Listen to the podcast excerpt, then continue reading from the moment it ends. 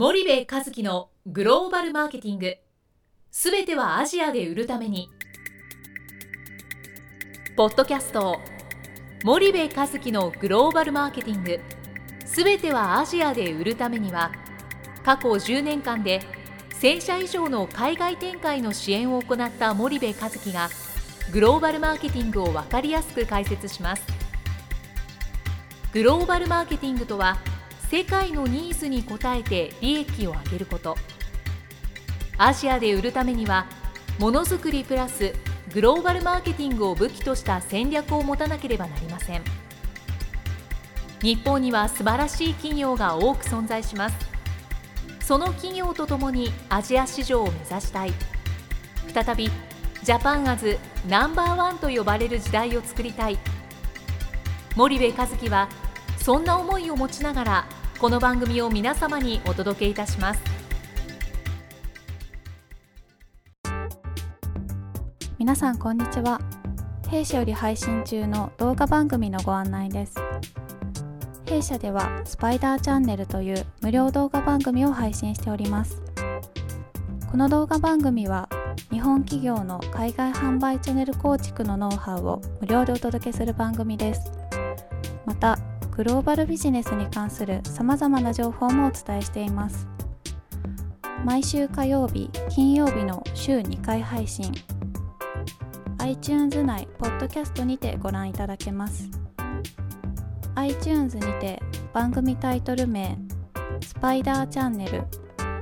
大文字で SPYDERCHANNEL と検索ください。自動で最新動画がお手元に届く購読手続きが行えます。ぜひご覧ください。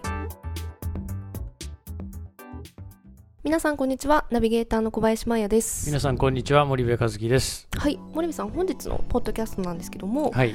えっと、今回、えー、5月の23日はい。付で、はい。えーグローバルの流儀、ええー株式会社ユーグレナ様との、はい。えっと、対談が、えっと、富士山系ビジネスアイシにて、えっと、掲載されました。えはい。はい。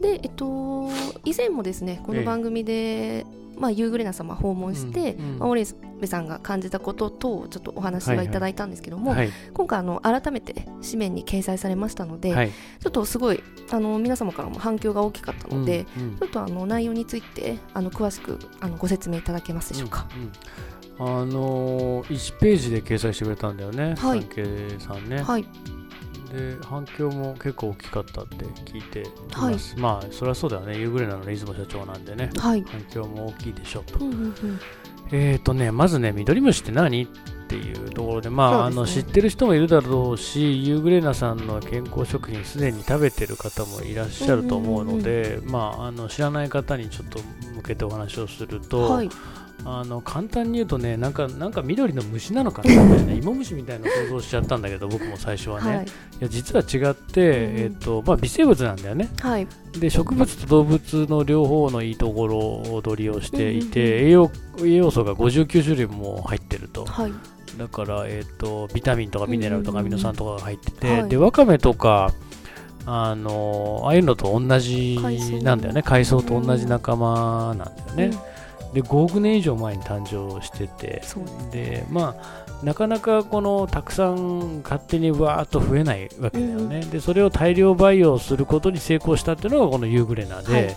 えー一部上場企業です。はい、東証一部がね。はい、でまあこの会社は、えっと健康食品を、えー、緑虫の入った健康食品を販売製造販売、はい研究していると。はい、でただ一方で、えっと、緑虫でジェット機を飛ばすということで、うんバイオ燃料の、えープロジェクトなんかも、おいろいろと共同開研究を進めていはいるとい。う、そういう会社はいですよね。はい、でこの会社にそのユーグレナさんのグローバル展開ってどういうことな、はい。どういうふうにされようとされ、うん。してるんですかうんっていうのは僕の一番聞きたかった質問で、えーユーグレナのグローバル戦略を教えてくれと。はい、いうことで伺ったと。うんうんうん。でそしたら、えっとユーグレナのねあの元気プログラムっていうのをバングラディッシュでやっていてはい、この出雲さんという方ユーグレナをね創業する前に、えっとあの有名なグラミン銀行で働いてたんだよね。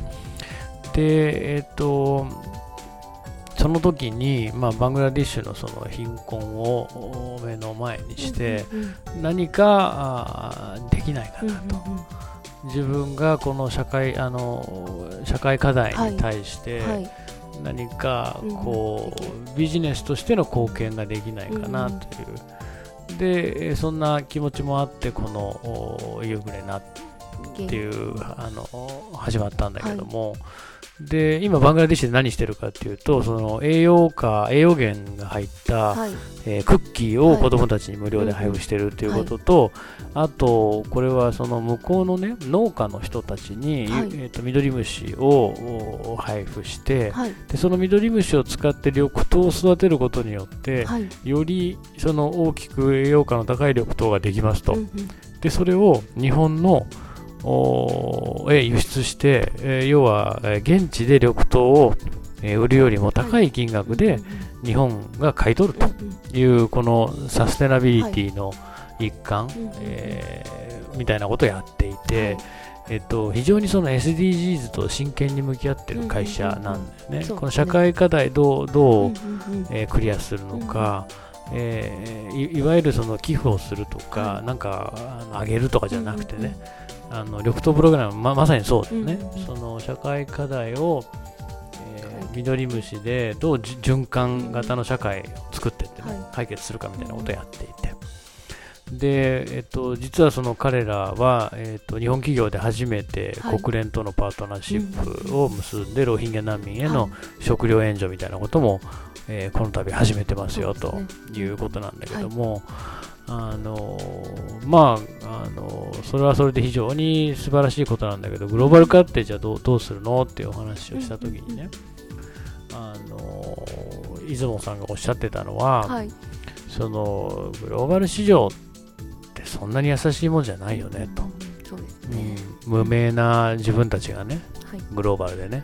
日本でもそのユーグレナとかミドリムシを有名にするためにものすごい多分苦労されたんだと思うんだよね。そうでそれをじゃあ日本でもこれだけ大変で今でもミドリムシって緑の芋虫でしょって思ってるような人がいるのにね。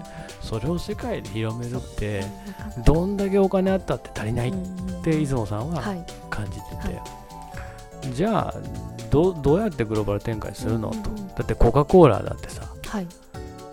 まあ何十年っていう半世紀以上の時間をかけて、はい世界中にプロモーションを打ってさ、うんうんうん。えーチャンネルだけじゃないよね、はい。プロモーションを打って今のその世界190カ国以上での実績があって、はい。どんな僻地に行ったってコカ・コーラはあるし、うん。どんな国の人だってコカ・コーラは知ってるよね。ね。で究極ああなるうん。ってなると、まああそこまでいかなかったとしてもね、まあ、少なからず、えー多大なる投資がかかると、そうですね。うんであれば、うんうん。自分はその創業の時の思いでもあうんる社会課題、うんうん。特にそのバングラディッシュの、えー栄養改善に努めたいと、うんうんうんでそれをやることで、はい。えーもし、えー例えば今回の国連のパートナーシップでね、はい。ロヒンギャ難民の栄養を、えー、ミドリムシが支えることができれば、うんうんうん。それはもう自然に世界に広まるよね、でそういうことがきっとグローバル展開につながるから、うん。ソーシャルビジネスの先にグローバル展開見るんだうん。ということをおっしゃっててあ賢いなと思ったんだよね、確かにねマーケティング的なあの考えで言うとね、んんん。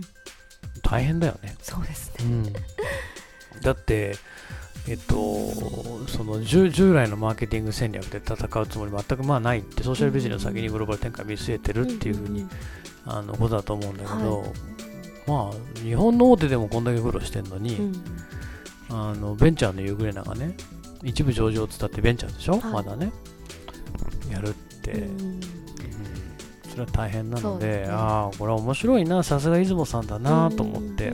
非常に興味深く話を聞いてたんだけど、うんそんな内容が新聞にも載っていてはい。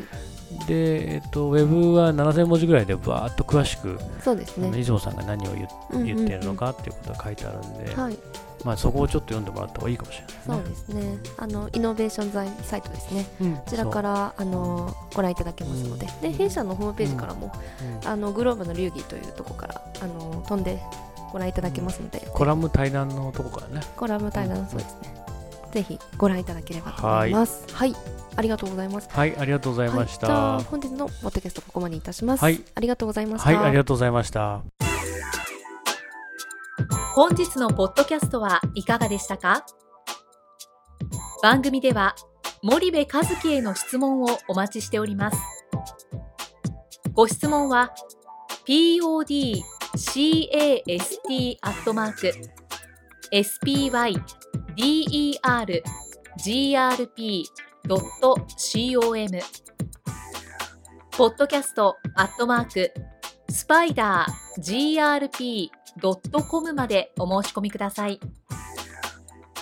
たくさんのご質問をお待ちしております。それではまた次回お目にかかりましょう。